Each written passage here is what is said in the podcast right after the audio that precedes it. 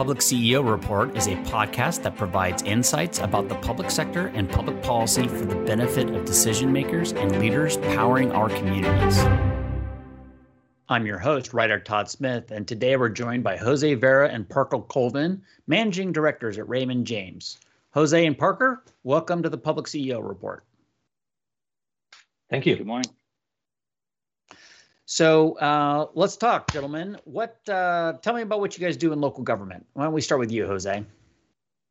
Well, we help local communities finance their public infrastructure through the issuance of municipal bonds.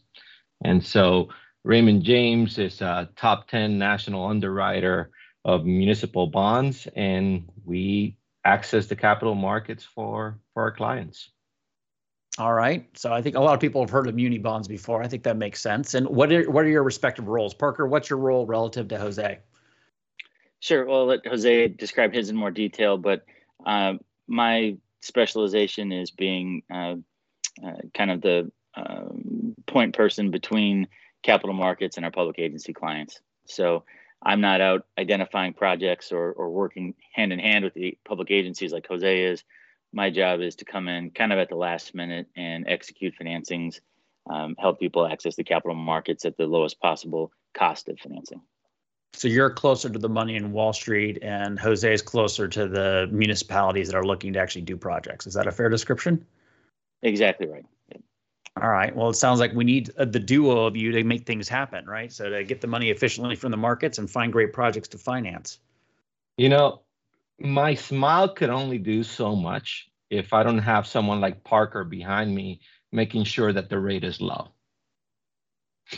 That makes sense. Yeah. How many basis points is your smile worth, Jose? So how did you both get into the local government finance sector? Parker, we'll start with you on that. I fell into it. You know, in college, I didn't even know what a municipal bond was. I was math and computer science track. I was a summer intern for a little company called Stone & Youngberg in San Francisco and designed a website for them. And from there, I found my way onto the trading desk and found out that trading bonds was something I really enjoyed, and took off on that path for probably the first 4 years of my career, only trading the secondary market, and then started to cross over a little bit into from the secondary to the primary market or new issue pricings where you interact with public agencies, and found that was the most enjoyable part of the work for me. So a little over 20 years in now as a trader and underwriter, and for the last 10 years or so, I've been pretty much exclusively focused on the primary market. Okay. And then how about you, Jose? So after graduating from MIT, I didn't have a job. And my buddy Harsha, who's the most successful person I knew at the time, took me out for a beer and told me about public finance. And he did it in such a way that not only did the bartender that was eavesdropping picked up the bill, but he's probably become a public finance banker too. So he sold me on it. I sent my resume out to every single firm in California that did public finance and had a website, and Stone & Youngberg called me back. And so that's how that happened. So you two actually did you end up working together at Stone & Youngberg previously? Do you have a history together back then? Yeah, so Parker joined Stone & Youngberg like the next month after I was hired. So we've known each other for quite a bit. And so your careers have interwoven through those days. And now you're back together again under Raymond James. Correct. Exactly. Yeah, small world. So what is working well in local government finance? I'll say that right now, just there is a lot of liquidity in the sector. So there's a lot of money looking for fewer bonds, and that drives rates down and gives the local agency an opportunity to refinance debt, get access to capital at low rates, and address infrastructure issues. So that's working really, really well. If there's ever a time when there's a disruption in the market, that's when you see things not working quite as well. But part of our job is to have our capital ready to deploy in situations that there's volatility to ease those volatile times. And Parker, why is there so much money chasing the municipal market or trying to fund muni bonds? Yeah, I mean, I think it goes right to the Federal Reserve, and you know, bringing the overnight rate to zero in response to the onset of the pandemic, hitting the market with massive quantitative easing, and even though they're not directly buying municipal bonds, buying every other asset class in massive size to keep low rates down just spreads the liquidity and pushes the investors into other markets. So I would say, you know, kind of in the frothy market of 2006 was the only time when liquidity was as close to as strong as it is right now. And rates are a heck of a lot lower now than they were then. So, you know, when I'm bringing a transaction to market on behalf of a public agency, we kind of go over the options that are available in the market, you know, what different types of buyers are looking for, where the pockets of strength are, where the segments of weakness to stay away from. Right now, it's pretty much all strength, and all options are on the table. You know, we, not to get too into the weeds, but, you know, couponing and call features and all the different ways that we package bonds to fit in investor portfolios in a way that meets the needs of public agencies. I would say no time in the last 20 years have there been so many options readily available. So really, if there's any financing need out there, we can structure something to fit in this market because there's just so much liquidity, as Jose said. So, I mean, basically what I'm hearing is there's never been a better time to do a bond deal than right now for a government agency or local government agency, assuming they have a project that they warrant it, of course. So I mean, usually, you know, things are going great until they're not. So what should public agencies be concerned about? Well, I think you hit it in the head. Things are going well until they're not. And I remember how if there's a difference in opinion, you have a market. In muni bonds, when there's a difference in opinion, you kind of halt trading. So usually the spikes of the raise in rates happen pretty suddenly. So I think while the going is good, it's a good time to refinance bonds, address capital infrastructure while inflation. Before inflation makes the cost of those improvements prohibitively expensive, and when the music stops playing, we'll deal with that then. But you got to think that there's got to be a correction at some point. Right, Parker. Any comments on that? You know, on the bond pricing side of things, there aren't too many landmines out there. You know, maybe it's a good time to be selling fixed rate debt instead of variable. But on the financing team side, when you're putting something together, as long as you're using conservative assumptions right now, you know, the interest rates are so low, they're going to help projects get done more easily than they would otherwise. So, you know, maybe if you're getting really aggressive rates, it's a good time to be a little bit more conservative on your other assumptions. So I guess at the risk of getting super technical here, Parker, you had made some comments that a lot of the bond rates were being driven by Fed activity. I wanted to say my last read on a Wall Street Journal article was that Fed Chair Powell was looking to start pulling back on some of the purchasing they're doing in the month of October and start easing up a bit on their efforts. Maybe I misread that. Is there any Fed policy coming down that has been projected by the Fed that should kind of at least raise a yellow flag for people, or they should be aware of some change in the climate? You know, I think I think the Fed is signaling that they're just beginning the conversation about when the appropriate time to wind down quantitative easing might be. And that's just stopping purchasing of bonds. That's not flooding the market with what's on the Fed's balance sheet. Really, the only thing that might motivate the Fed to move faster rather than slower would be sustained inflation. Today's consumer price index reading was a little bit lower than expected, kind of proving the point that the Fed's been making for the last 6 months. You know, when you're comparing year over year to 2020, you know, we don't need to panic about higher inflation numbers because, you know, obviously 2020 was a dramatically weaker year for prices. So today's CPI number was a tiny bit lower than expected, and the bond market rallied. So the headlines in the financial press today are that you know, the taper is off the table for now. You know, that could change in a week, but that's how the financial headlines are reading today. And I should note that by today, we are recording this on September 14th. So if you're watching this on September 26th or October 15th, it's been a month and the data is old at this point. But in the context of this conversation, that's kind of what we're contending with. Good point. Yeah. Jose, any other comments around that point or that issue?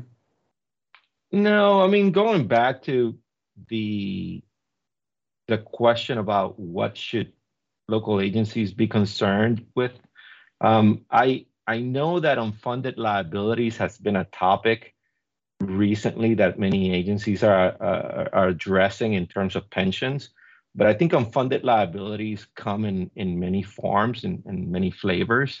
And I think deferred maintenance and unfunded capital improvement programs is something that many cities have deferred for many years. And the public infrastructure is the backbone of many communities, and we all kind of depend on it. And so making sure that it's working and is up to date is a quite essential role of local government. And so that's something that is easy to push, kick the can down the road, but it's the rubber does meet the road at some point, especially when there's natural disasters and a host of all other things threatening our infrastructure. Yeah, yeah. You had also both had made some comments about kind of historically low rates. Could you just put some context on that? I mean, what roughly speaking, and I realize there's a million variables, but how would you, when you make that statement, what are you comparing? Where are those rates? You know, where in the last 30 years, what has been the high relative to the lows that we're kind of bottoming on right now? So it's interesting that the Municipal Market Data Index has been tracked since 1993. And I joined the business in around 1999. At the time, in the early 90s, rates could have been or were around 7%, 6%. Today, in the last 12 months, that same 30-year Municipal Market Index has been below 2% and currently sits in the mid 1.5s. And Parker, tell me if I'm wrong on that. But the last 12-month period, it's at the lowest level it's ever been. Yeah, that's right. I think there's two components to actual borrowing rates out there. There's the index, which represents the highest credit quality, most liquid bonds in the market. So those are the benchmark and obviously the lowest yield. So the benchmark hit the lowest levels in its history, going back to 93 in August of last year, kind of the peak fear of the economic fallout of the pandemic. But amidst that fear, so, the reason rates are so low, people are buying high quality assets at the expense of riskier assets. So for your typical public agency, they don't borrow at the national AAA rate. They're going to borrow at some credit spread to that. So what's happened is we've gotten, through the first 9 months of 2021, it's become apparent that, the economy is not going to be back to pre-pandemic output immediately. Inflation looks manageable. So the index was able to creep back down again. It's not at the lowest that it was, but it's within a quarter point. But credit spreads have dramatically compressed because there's less concern about problems in municipal credit.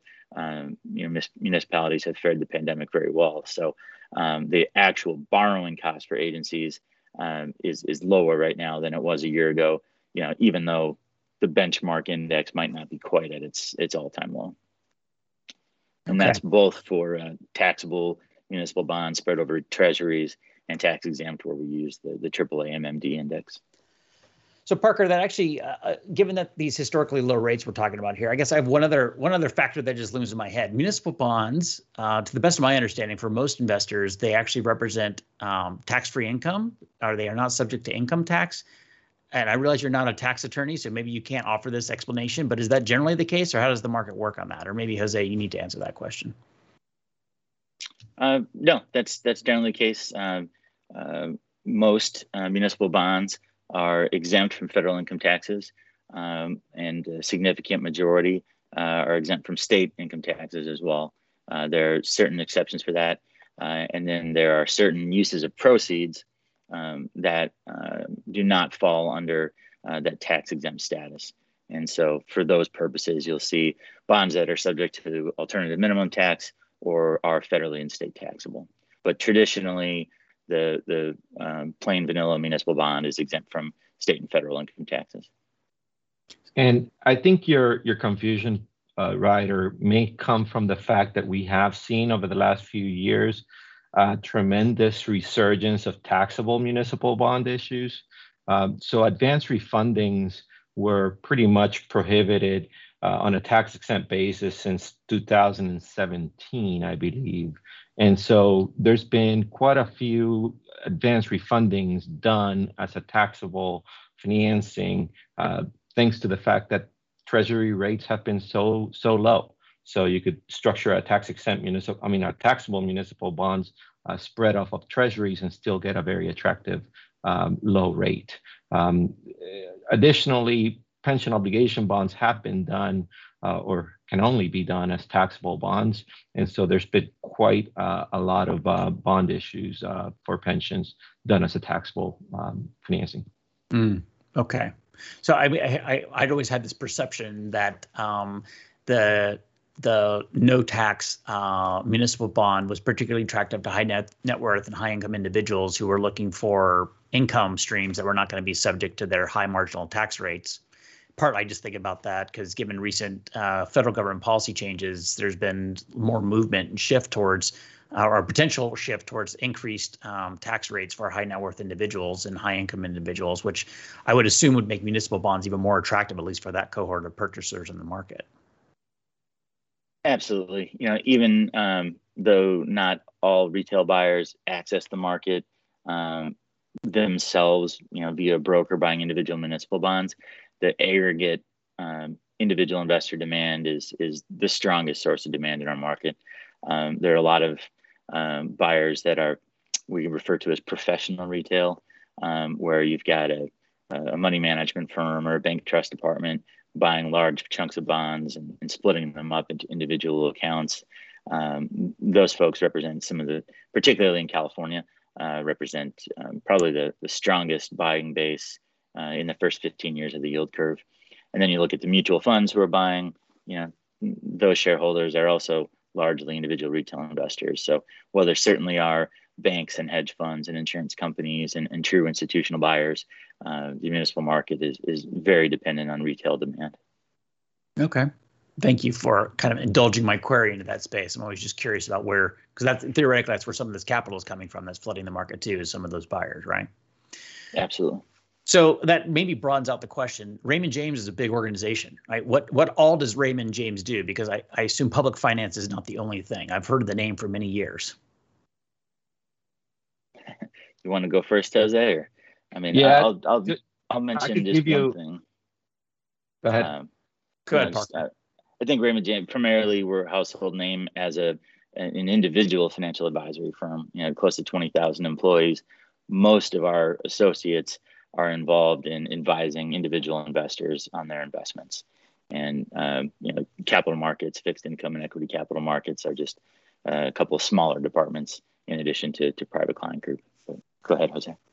Yeah. So in terms of size, not only the 20,000 employees, but like at last count, we had approximately like 1.2 trillion of client assets under management.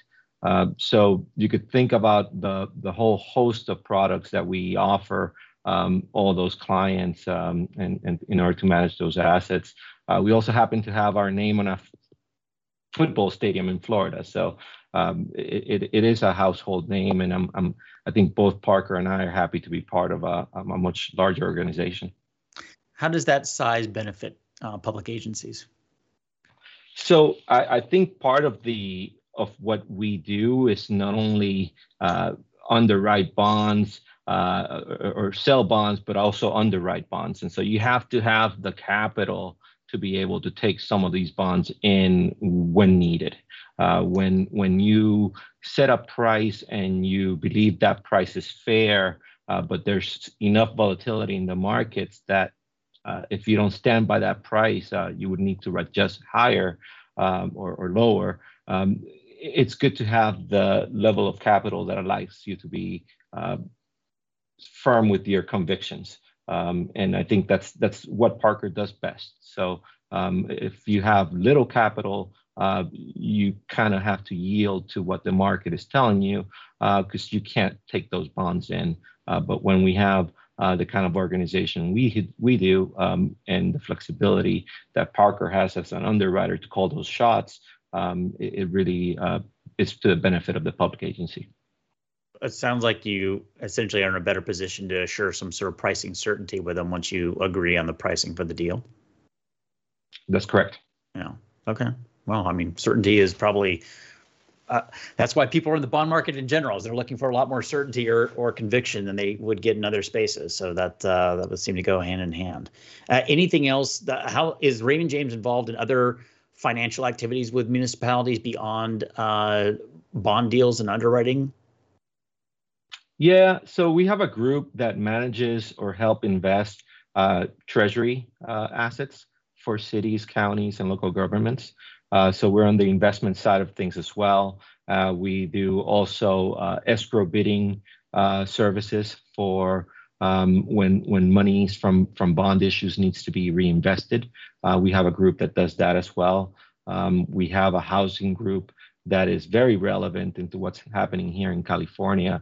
And it's, as well as we're a big syndicator of low-income tax credit for to bring equity into low-income housing financing. So we do quite a bit of roles throughout our issuer clients, and so we host a whole suite of services for them. Okay. Anything you want to add on that, Parker? I think Jose covered it. You know, I interact a lot with our local agency investment side as well, because you know a lot of municipalities in California buy the bonds that are issued by other municipalities.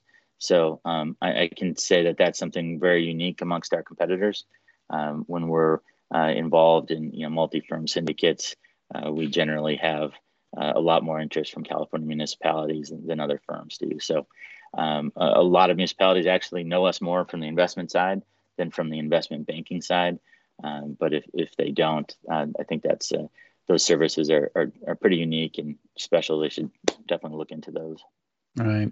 So partly, I guess, what the point I'm hearing, and maybe not the point, but an observation is it sounds to me like a good chunk of the municipalities in California actually own debt in other municipalities in California. Is that an accurate statement? Yep, that's right.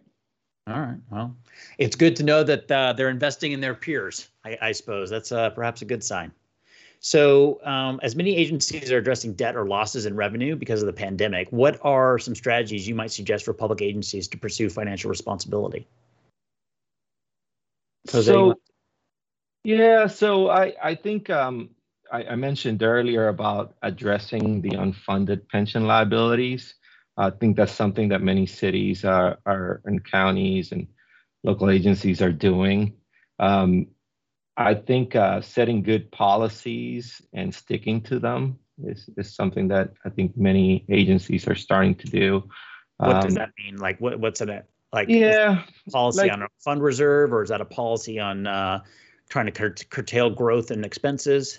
Yeah, well, you can't always cut your way into prosperity. So, but identifying things like a Section 115 trust to address the pension problem, and identifying one-time revenues, and rather than using it for ongoing multi-year expenses, put it into a trust as a form of a reserve. Those are just sound policies that if you implement them and stick to them, you'll be better off down the line. Fair point. Now, simpler things that are lower hanging fruit, and we talk extensively about low interest rate environment, but yeah, take a look at your debt.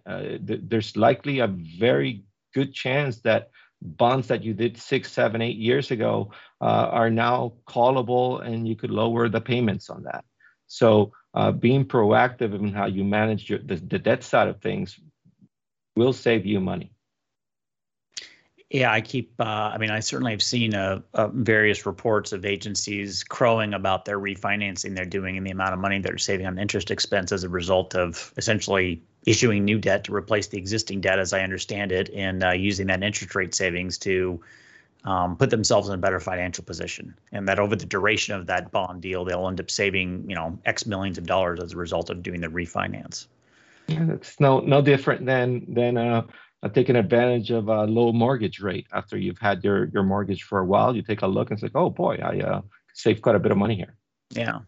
So another thing I've been hearing a lot about in the space and aligned with government in particular is this idea of green bond projects or green financing. You know, I think in the context of wildfires in California and climate change concerns, if not outright alarm, there's a lot of interest in this area. Could you explain a little bit about what that is and how public agencies should consider some of these investments?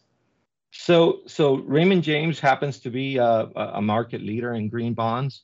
And so let's take a look at it from a utility, let's say water, sewer, or power infrastructure. Many of those projects, if you look at it, how they are done, would qualify for green bond status. Environmentally friendly construction for city halls and police stations or environmentally friendly park infrastructure would qualify for green bond status. Things like energy retrofit, when you're changing street lights and HVAC systems in your existing buildings, that sort of stuff could qualify for green bond status. So having the discussion with your financing team and your legal team and making the disclosure required by the investor community would help you get that ESG, environmental, social, and governance designation. It is a growing field, so you're starting to see more and more funds targeting green or ESG investment. It's something that eventually will provide a real savings to the client. Right now, I think because, and Parker, please speak up on this, because it's relatively new, it's harder to quantify whether a green bond designation is saving you 5 basis points or not. Yeah, no, it's a sector of the market that's taken a lot more specific shape over the last 5 or 6 years, but it's still not one single clear definition of what is a green bond. So the demand is being driven by investors. However, there are a lot of investors out there that are looking for ways to invest in environmentally sustainable projects, social impact investing. Those avenues have been pretty big growth strategies for professional investment advisors. You know, if they offer a product that seeks to invest in those types of bonds, the response from individuals has been really strong. So the professional investment firms out there are all at some stage, either early or advanced in offering those products to individuals. And then we see those funds get put into our market. At the moment, for the same issuer, same credit, you know, one green bond, one not, they are still pricing the same. But I would say we've had some smaller issuers come to market who have had investors participate in their transaction who wouldn't have ever looked at a, you know, $18 million utility deal if it wasn't a green bond. So there's a greater depth of audience for green bonds than not. And I think as that, you know, the investment strategies continue to grow and formulate around that, it's going to have a bigger impact on pricing in our market. So in some a little bit of layman's terms on this, but my sense is twofold. Number one, a supply and demand situation. If there's only a certain supply of green bonds and there's a bunch of demand out there that wants to invest in green bonds for meeting various investment goal requirements or philosophies of the funds that are making the investments, they'll be chasing down those deals and willing to invest. And anytime you have demand exceeding supply, meaning more demand for those deals than there is supply of actual green bonds, then theoretically the interest rate should come down and therefore the green project itself gets better financing terms. I mean, that's the fundamental theory behind this. That's exactly right. Yeah. Okay. And so right now we're not seeing a lot of pricing benefit for the green bond space, but the space is starting to gel up more, and there will be some higher expectation that'll really start to manifest. I would also have to imagine that one of the other challenges is interest rates are just so low in general right now that creating separation between one bond type and another is pretty difficult in an interest rate environment that's so darn low. Is that a, I mean, again, that's a layman's observation, yeah, but is that an accurate description? No, that's an insightful comment. I mean, in a more challenging market, you know, as I mentioned earlier, this is sort of a time when anything an issuer wants to do, we can find a buyer for it. There are definitely market environments where no, we need to fit in some you know square holes here in order to find investors, and there might be sectors of the market where there's no one. I think when we get to a market where there's less liquidity like that, where some sector of institutions are selling versus every single sector of institutions buying, yes, then that'll be a differentiator, where you can find a buyer for a green bond or where there might not be demand for a generic purpose. Well, it will also just be interesting to see how much of a, how many basis points or how much investment return investors are willing to give up for the sake of a green product, right? In an eco-friendly solution or meeting one of their ESG goals, excuse me. So that'll be a fascinating evolution in the capital market space. So let's zoom out the 32,000-foot perspective just real quick. Jose, like, can you just summarize for us some kind of deals that have been done by Raymond James lately, or some projects you've worked on that helped address public agencies' financial concerns? Yeah. So, especially during the pandemic, I think we had some clients that wanted to hold on to their cash. And while they had infrastructure programs that they wanted to fund and had earmarked with that cash, they chose to access the capital markets, borrow for the infrastructure, and keep their cash in reserves just to see if things got worse, that they'll be in a good position to withstand the downturn. We've seen some other agencies that were impacted by the fires that had a big portion of their tax base decimated and had a big impact on their budget. They were expecting federal funds to come in, but needed to access the market with short-term notes while that money came in.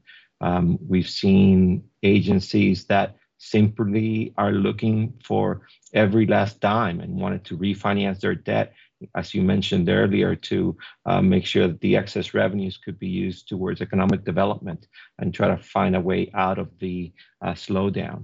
And lastly, I've mentioned it before, but pensions. I think people are looking at the impact of a lower discount rate by CalPERS, which is putting pressure on budgets and restructuring that payment. Yeah. Fair enough. That makes sense. You got any additional comments you want to make on that? I would say that an additional thing that I've been working on lately, and maybe it's a trend, but I think people are starting to wake up to the street infrastructure. I think a lot of streets are run down and need to be improved, and so we've seen this year a couple of clients that are saying, you know what, we're going to go ahead and invest in our streets and fix them. Yeah. You know, one thing I've always reflected on is this kind of yin and yang of when these investments happen, because the old ethos, particularly under certain Keynesian theories of economics, was that when the economy was in the tank, you'd start making major capital investments because things were always cheaper to get done. Right now, it's a little bit of a challenging environment because things aren't necessarily cheaper right now. And the tank was artificially, the economy was artificially tanked as a result of the pandemic, and seemingly bouncing back with aplomb. So the interesting thing is, it's like it's instead of right now it being a super cost-effective time to make some of those infrastructure investments, some of the reality is I think agencies are looking out of the horizon, going, if we wait another year, it's another 5% increase, and that's going to far exceed the interest cost on doing a debt deal now. So we ought to just get on with it. Like, the sooner we can get stuff done, the sooner we're going to mitigate these seemingly, I mean, we'll see what happens with inflation, but seemingly relatively steep inflation curve that we're facing.